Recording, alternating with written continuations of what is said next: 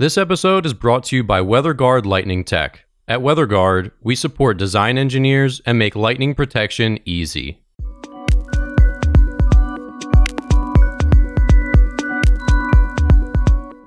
You're listening to the Struck Podcast. I'm Dan Blewett, I'm Alan Hall. and here on Struck, we talk about everything aviation, aerospace engineering, and lightning protection.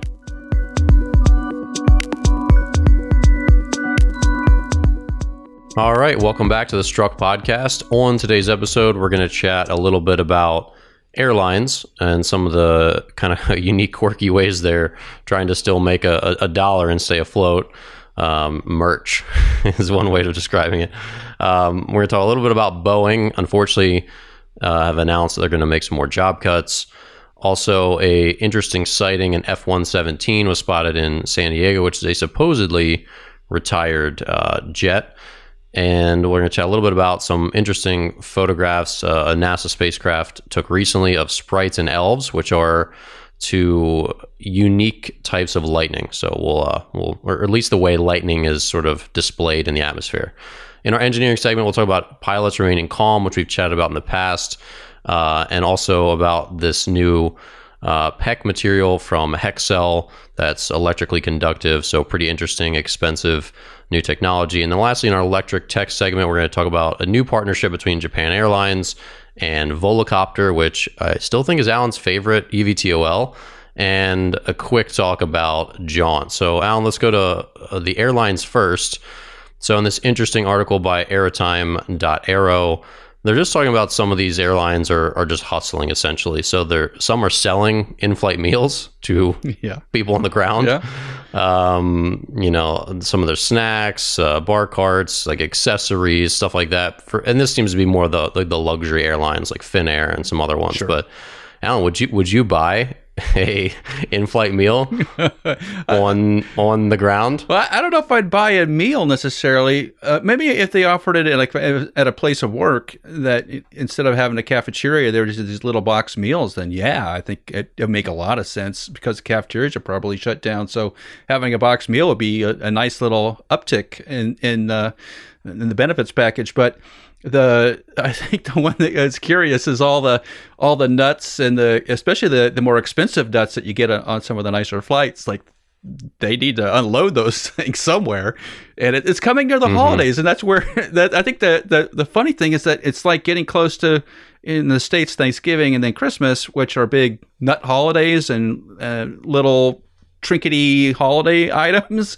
I, they could do a decent market don't you think? Like I think it'd be a funny gag gift. Like, Yeah. hey, since we didn't get to do anything fun at all this entire year and it was the worst year on record, here's some Southwest peanuts. Like, ha ha ha. I think that's a good joke. It's a good stocking stuffer Yeah. for a quick laugh. the slippers, the little eye covers, and the they have on some of those on some of the flights the the the first class benefits are pretty good still, and so all those little mm-hmm. trinkets and things would be a nice little you know something to put under the under the Christmas tree as saying hey next year we're go- we're going to go travel because COVID's over and we can go do our thing. Uh, yeah, it, it seems like there'd be a marketplace for that kind of stuff because there, there's always if, if you've ever looked online there's some really interesting like aircraft trinkets, which is the one I've seen recently is where they're taking old airplanes like an Airbus 320 that went out of service and they're cutting it up into little key tags essentially.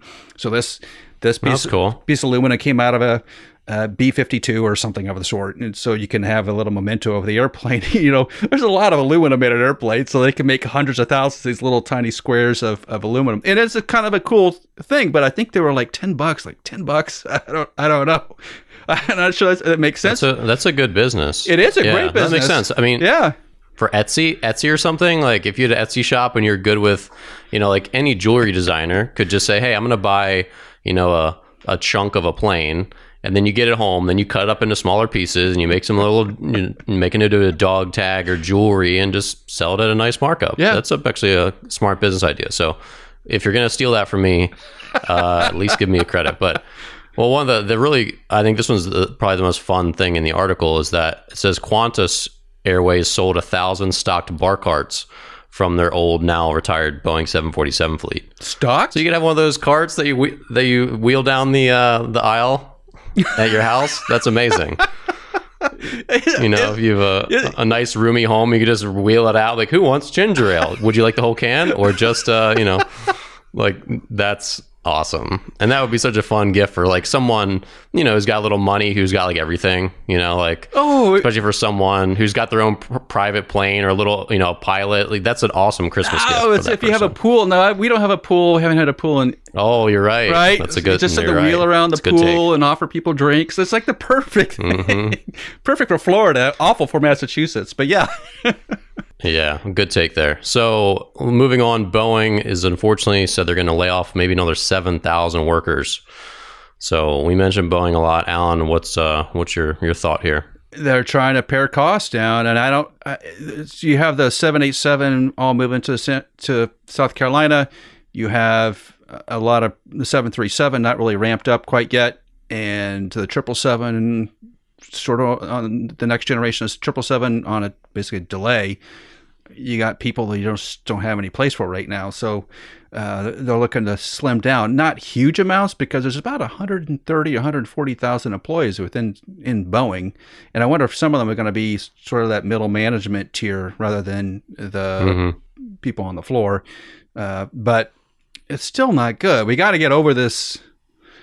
Uh, uh, yeah, it's we got to get we got to get Co- COVID, COVID. Well- we would all love to get over well, COVID. yeah, I, I, yeah, we, right. But here's the thing about COVID, which is very frustrating for me, which is everybody's back at school. Everybody's back at school on some level. All elementary schools, uh, almost everywhere in the United States, uh, sc- schools are in session. Colleges are definitely in session. In session, they're actually uh, playing sports, uh, which we didn't Yeah. think was possible. So we haven't seen huge number shifts in sort of COVID for large populations in which there should be big bigger problems and i think what we're seeing in the united states is that sort of that 20 to 30 year old bracket is where the trouble lies in terms of of being contagious to one another just it's just youth i think more people not uh, thinking you're invincible that's which is what you do when you're 20 right so you don't pay as much attention to things. And i think that's where the outbreak lies. But for for the vast majority of society it has been relatively low so to speak. It's all relative obviously. But if we're all in panic mode all the time and being in an election season there are specific, specific candidates that are trying to put everybody into panic mode because it drives votes then the consequences of that are airlines suffer because everybody's scared to travel. Even though the data right now points to it not being really a risk, you're probably more at risk going to the local Walmart, Target, grocery store than you are being on an airline flight. That's probably the logistics of it and the truth of the matter, but it doesn't feel like that. And so until we feel some sort of normalcy, airlines are going to be in trouble, which means that Boeing's going to continue to lay off people. Airbus is going to be the same boat. Embraer, Bombardier, uh, Textron, Dassault. And the only people that's only companies that seem to be stable are Gulfstream uh, on the larger jets because there's sort of uh, only a couple people traveling those things. That's just not good for the industry. Just not good. So, citing in San Diego some F 117s, which were supposedly retired in 2008, and now we know the F 117 was reactivated. So, they sent a couple of them to the Middle East in 2017, but they were recently seen again. So, these are the first gen, right? So, they're over 25 years old. Mhm. And uh, people have gotten no explanation from the government. They're not really sure what are the F 17s doing. Uh, Alan, got any uh, hypotheses? I do that. I think the administration in the United States looks at it a little bit differently than probably the military did four or five years ago. And there is a reluctance to just because the in the United States they're bringing online F-22s and F-35s, which have stealth E capabilities. I'm not sure they're as stealthy as the F-117, but so be it. Uh, there's a lot of discussion about that online.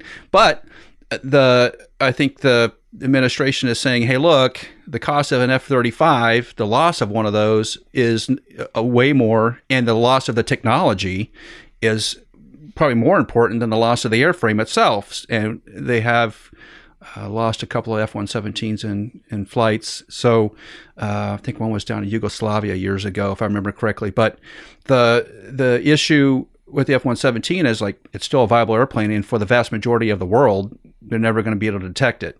So if you're in places of the world like Syria, which is in turmoil, you can probably fly an F 117. If you lost it, it's not going to be a national security issue, so to speak, uh, mm-hmm. because the technology gotcha. is older, right? So it, it, does make sense unless you're having some large invasion that maybe the F 117 is your proper airplane for that mission. The, the issue really comes about is like, who's going to fly that thing? Because you have to have yeah you have to fly it, right? I mean, you have to be competent at flying it. It's not the easiest aircraft in the world to fly, from what I hear. So you you want to fly it and keep yourself up to date on it, which is where someone with a camera in today's world sees an F one seventeen, especially in San Diego, was a lot of military personnel who know what that aircraft is.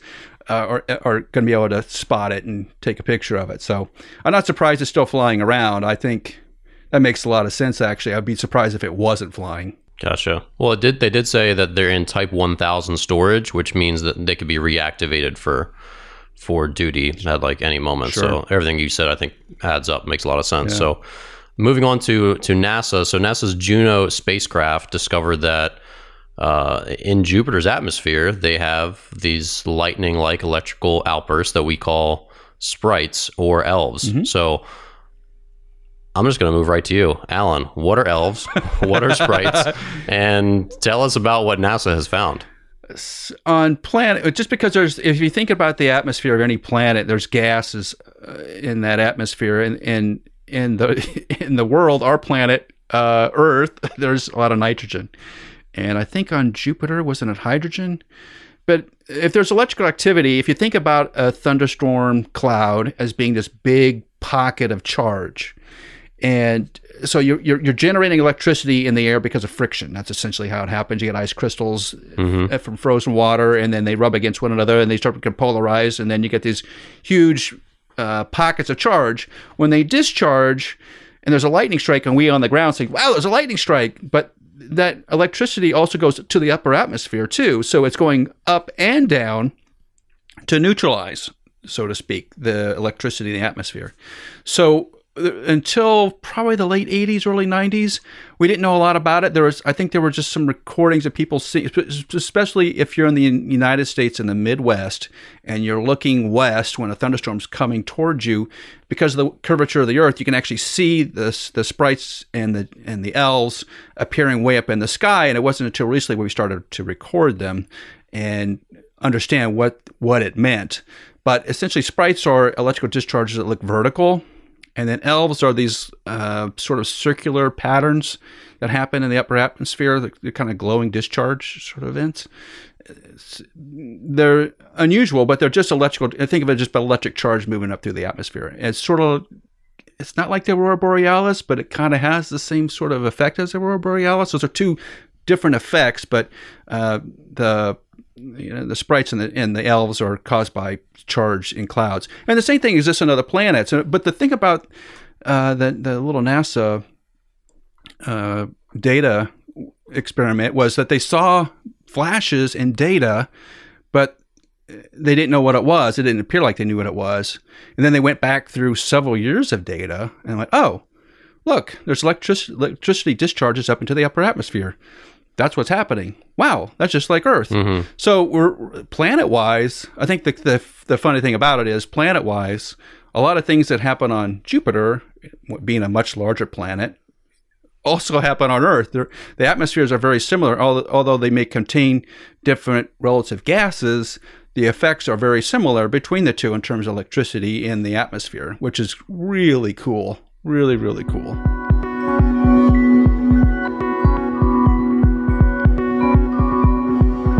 All right, so in our engineering segment today, first thing we're going to talk a little bit about systems and training, which um, may be a form of engineering, probably not the strictest sense, but we're talking about uh, pilot training, how do pilots uh, remain calm in extreme situations. And we chatted about this a number of episodes, maybe like 10, 10 or 15 ago, uh, as we were talking about checklists and how important those are for just making correct decisions when under duress. Um, and so this article also from aerotime.aero, they just talk about a couple different uh, bullet points, but one that I really want to, besides, so here, here are the main ones. Uh, strict selection process. Obviously, you need to be cut from maybe the right cloth to be like not everyone's capable of making sensible decisions under under pressure. Uh, scope of training, repetition, you know, clear directives and procedures. But the last one here is taking a break, and they talk about not making impulsive decisions, and even when under stress, taking a moment to really assess the situation, which just might be a, a, second or two just to pause and actually think. And I think that's a really interesting concept that even when in like a really pressure situation, and you know, obviously the one that comes to mind is the uh, the miracle on the Hudson, right, with mm-hmm. the famous pilot now Sully. Um, but Alan, tell us about making a a pause before a really critical, time sensitive decision. I think it all has to do with just slowing your brain down and being able to process information. That seems to be the key. And the for pilots, I think a lot of it is just habit. And I've been reading that or listening to the audiobook uh, called Habit. And I forget the gentleman's name who wrote it, but it basically breaks down how your brain processes information. And they studied mice and uh, monkeys and apes and all kinds of creatures, trying to figure out how your brain processes information and how you sort of sort through things and what becomes habit and what doesn't become habit. And pilots are creatures of habit, that there are, they have know what's coming next and that's sort of an important part to know what's coming next and to take those really key elements of of data and to be able to process it to have the right response right because you're in the control loop the pilots are in the control loop so the more you repeat these emergency procedures, the more they become automatic in your head. You don't have to really think about them because it's actually stored in a different part of your brain.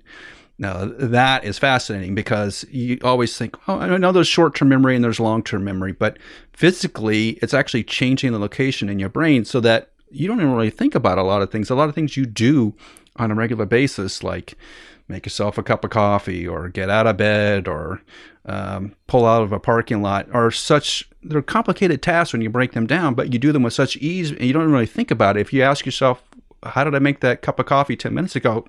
People have forgotten they've already made it but they physically did it because it becomes such a habit.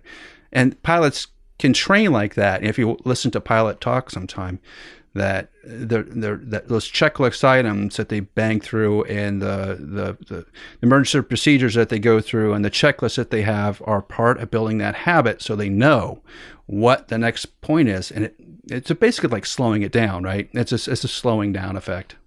All right. So Hexcel is a composites company. They make a lot of really in- interesting, innovative materials. Article here from compositesworld.com. They're talking about HexPEKK. so hex P E K K. Uh, so it's a type of uh, obviously plastic material, mm-hmm. and they say with this Hexcel HexPEKK, it is a electrically conductive material. It's uh, got fi- carbon fiber in it, mm-hmm. and it's going to meet static electricity management standards that um, you know some customers are looking for in the aerospace industry and others. But mm-hmm. Alan this seems like it's a pretty darn expensive material. Yes. And tell us a little bit about about HexPEKK and its applications. Well, you see more and more 3D applications, printing applications for aircraft parts uh, because the shapes are unique, and sometimes you need a funky looking part to do the job, and it's hard to injection mold a piece of plastic. The, the, the molds themselves can cost hundreds of thousands of dollars. So if you can print it, it, it, the the cost benefit. If you're, you're printing low quantities or making low quantities, it's a lot cheaper to print it, especially if it's an experimental part. Mm-hmm. It's easier to do. And then the question comes down to materials, right? What material are you going to print the the plastic from? There's been a lot of nylon materials, and you still see a lot of nylon today. And then there's nylon with carbon fiber, which provides a little stiffer material. It's a little easier to work with. Uh, but as soon as you start adding carbon fiber to anything, price goes up. And then when you start playing around with aerospace grade plastics like PEKK and Ultem and the, the, the, things that are the plastics that are used inside a cabin of an aircraft because they don't really burn all that well, they don't smoke. Uh, the price shoots up even more. So uh, taking a, a material and putting carbon fiber with it probably has tremendous, from what I can tell online, it has tremendous properties and they can make some really cool parts out of it. It's, but the cost is going to be very expensive. So your, your application market is going to be aerospace because uh, you can get you can get value out of that still because it's going to save you so much money on the, the injection molding of parts. And I, yeah, I see it a lot uh, more recently on interior parts because there's a lot of plastic clips and little things that you don't think about. But there's mm-hmm. a lot of variable variations on plastic clips and brackets and whatnot that you wouldn't necessarily want to make in mass production if you're only making 50 airplanes a year. That you could probably 3D print. I think the question about 3D printing still is its mechanical um, resiliency because it's essentially layers of plastic that are laid down and squirted out of a nozzle so to speak. So it's like, mm-hmm. so you're mm-hmm. kind of squirting this stuff out and it's hot. So you got a hot nozzle.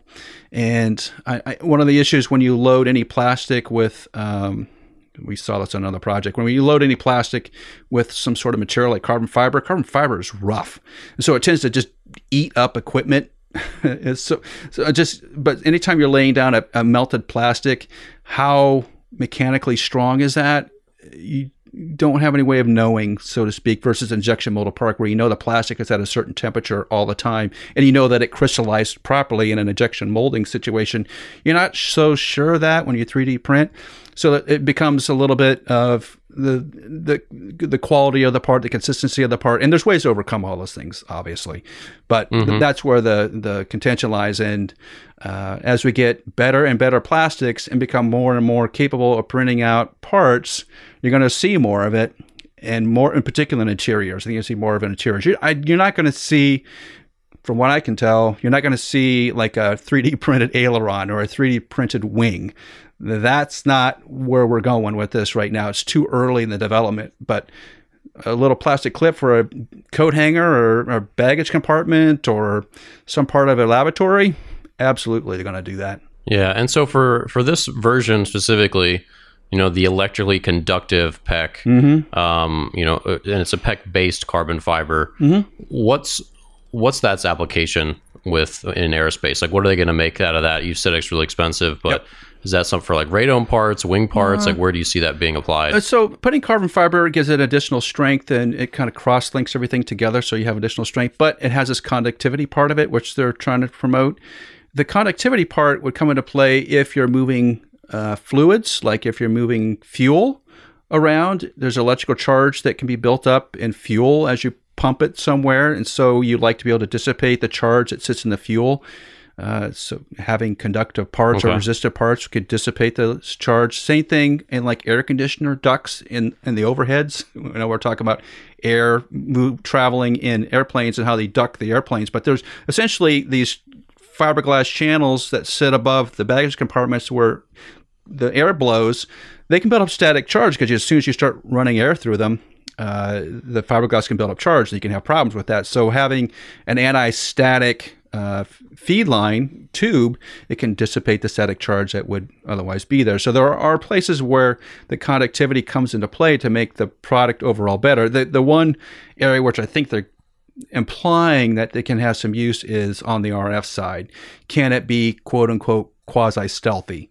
Maybe. There's a lot about stealth which is complicated, and having something that's sort of resistive, sort of conductive, it's kind of in that middle band it kind of it probably has some stealthy components to it based on what shape you make out of it. So you could make some stealthy pieces out of it.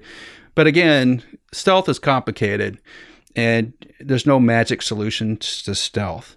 Uh, so it means complicated shapes, con- complicated uh, conductivity ranges, usually layers of, of conductivity to absorb, reflect, whatever they're going to do. So the, the, having another material in the arsenal is always helpful I just don't know if it's going to be the whiz bang thing that it's sort of being advertised right now.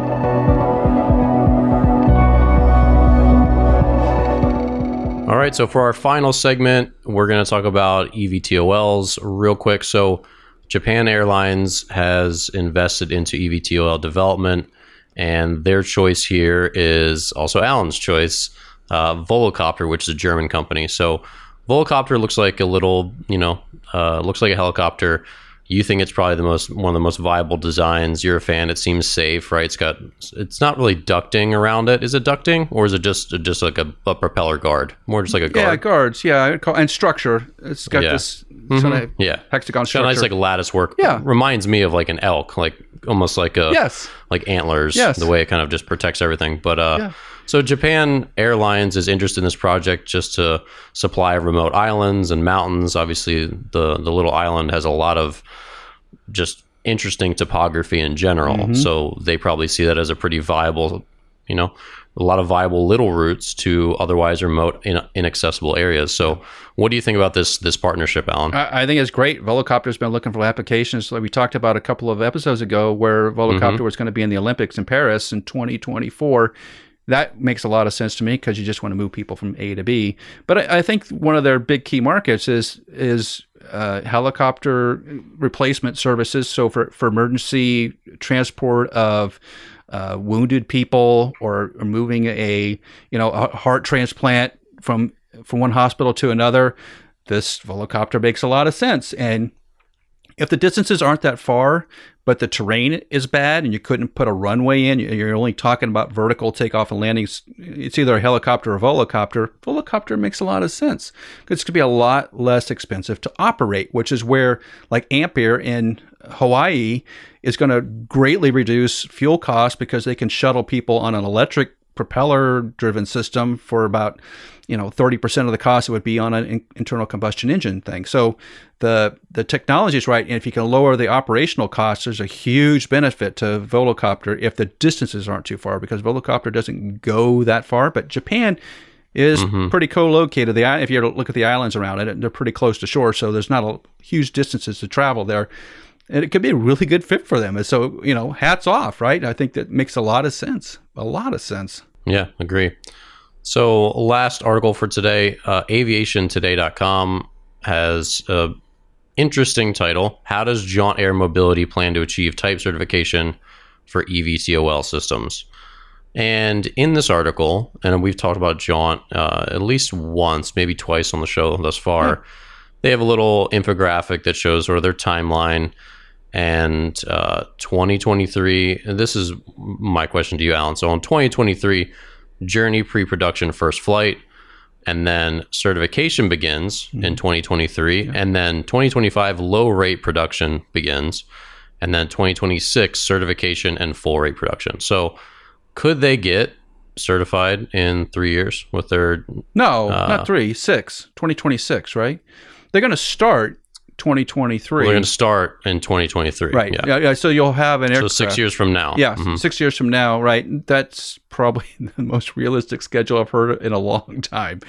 Yes, it's going to take them that long, uh, just because of the complexities of flight test program and all the the certification issues that need to be resolved. The the the, the FAA requirements, the new Part Twenty Three requirements, which are going to be leveled mostly on these things. So there's the new the FAA issued in 2017 or 2018. It's been a couple years ago now. They issued new requirements for smaller aircraft uh, that uh, simplify the requirements or condense the requirements. They won't so much prescriptive, saying you have to do it this way.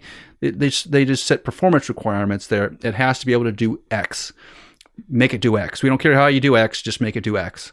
Uh, That's so it's a different style of certification.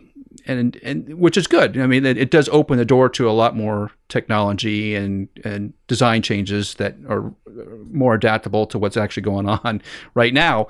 The the issue really is, and what Jaunt was talking about, or was trying to get across, is is that you don't want to spend a bunch of money building test articles, flight test articles, and equipment unless you can show that the safety you meet the safety requirements, that the design as on paper starts checking all the FAA boxes. And I and that's a very valid approach, right? Because you you've seen some of these aircraft companies, little aircraft companies pop up with a really cool design, but you know that the path to certification is be very difficult because of the way it's constructed. That's why you see these sort of iterative designs happen where they start off with a really cool looking little project and then it evolves into a something that looks a little safer and then it evolves again into something that's a little bit bigger and probably a little bit safer. So they're, they're, they're having to spend money to learn the certification approach versus doing the certification approach first, getting it down on paper, and then building it.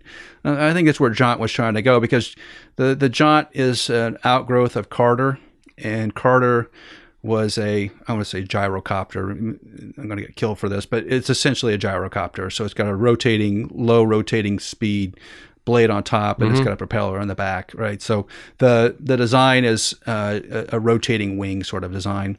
Uh, there's a lot of moving parts there, and there's some advantages. There's some just very uh, good advantages to it from a design standpoint, but but but but safety, safety, safety. The FAA is going to run you through the safety gauntlet and check, make you check all these boxes that it does all the safety stuff. So it may be a, a great aerodynamic performer, but if it's not Uh, uh, meeting the FAA safety requirements, then what's the point?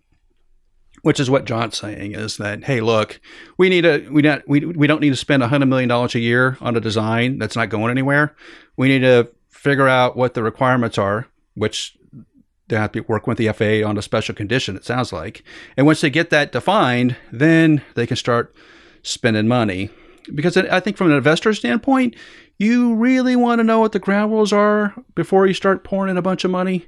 Because if you don't know what the ground rules are to the game, do you want to play the game? And I think that's the FAA is setting the setting the rules, so to speak. So we're going to play this game. It's going to be five hundred million dollars uh, on the table, but I don't know what the rules are. That doesn't sound like a wise game to me. I want to know what the rules are, and then I'll decide if I want to put $500 million into it. That's the way John's trying to approach it. It's just smart. It's just really smart approach.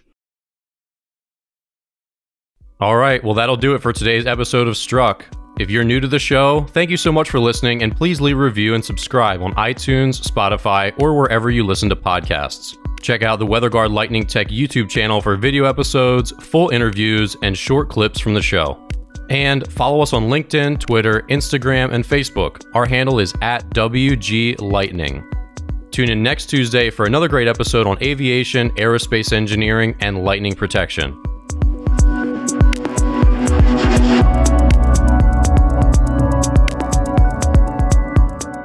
Strike Tape, WeatherGuard Lightning Tech's proprietary lightning protection for radomes, provides unmatched durability for years to come.